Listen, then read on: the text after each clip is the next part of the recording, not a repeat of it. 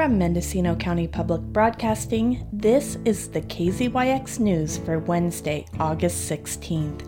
I'm Eileen Russell. Each year in August, the town of Covelo comes together to celebrate the bounty of blackberries that ripen along roadsides and creeks. This year marks the 40th anniversary of the Blackberry Festival. Valley for blackberry jam by the finest ladies in all the land. We started out with the Blackberry Jammers as one of our bands that started the festival years ago. Some of them have passed on, some of them come back. That's John Marshall. He owns the property that the festival takes place at each year. And the Blackberry Jammers, that's the song you just heard. I sat down with John at the Walnut Grove Cafe last week in downtown Covelo. We talked about festival preparations and the legacy of the Round Valley Blackberry Fest. The event continues because a dedicated group of volunteers work hard to keep it going. And I think their motives are exactly the same as mine is to keep this as a contribution to the community, to make sure that we include everyone in the community, make everyone welcome. And it's a chance for all of us to get together or to show our artwork, to show our cooking, and just to meet with old friends that we haven't seen sometimes for many years. In the town of Covelo, August can be a sizzling time of year, but gathering in the beautiful grounds of John Marshall's yard next to the old flour mill is the perfect way to spend the weekend. But it hasn't always been the lush paradise that it is today. When I purchased the property, it was a nice, healthy plot of land, a, a couple of walnut trees, and a lot of grass, dead.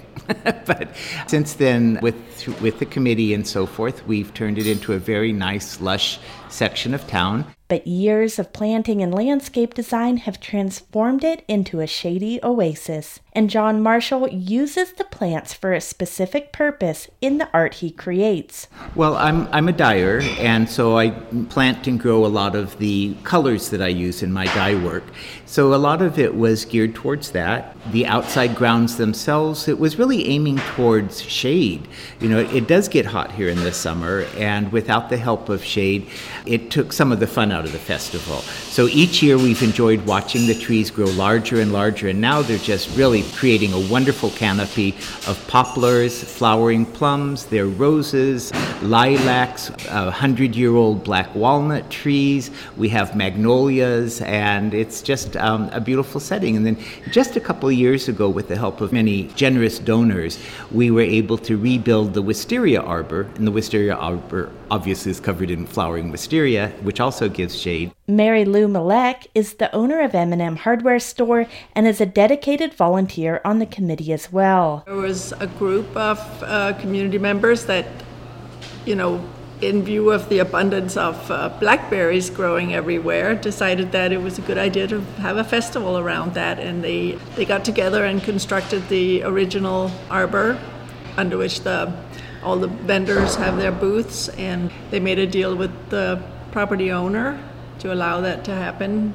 every year since then for 40 years now. So so if you find yourself enjoying the festival under the beautiful wisteria arbors, John Marshall says to look out for a new cookbook being released. When I moved to the valley, the first thing I did was to purchase a cookbook that was put out by the Blackberry Festival called Blackberry Bounty, and it was always a treasure of mine. And so we decided to celebrate the 40th years to do a brand new one. We do have a cooking club here in Covelo, of which I'm a member, so the cooking club decided to sponsor this as a project.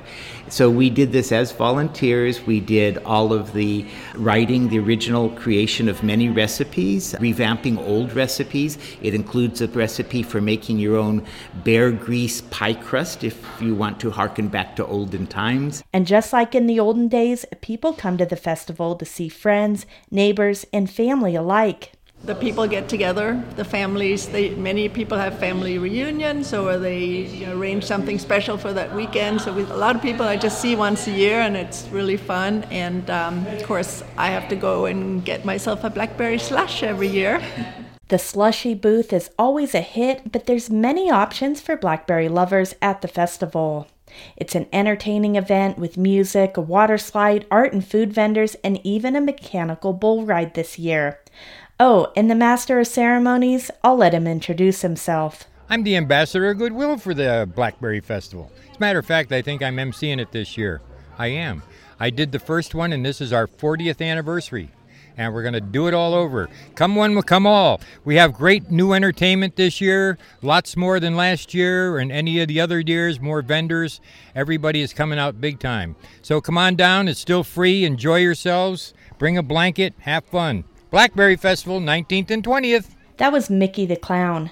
That's right, Covelo is the home to a professional clown who has been singing and entertaining the people here for years.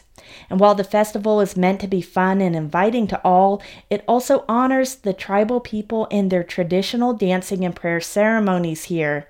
To see the Round Valley Feather Dancers attend the Sunday event where they will open the day.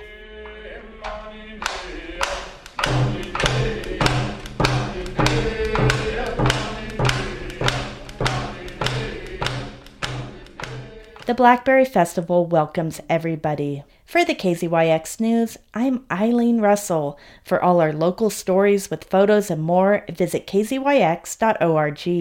You can also subscribe to the KZYX News podcast wherever you get your podcasts.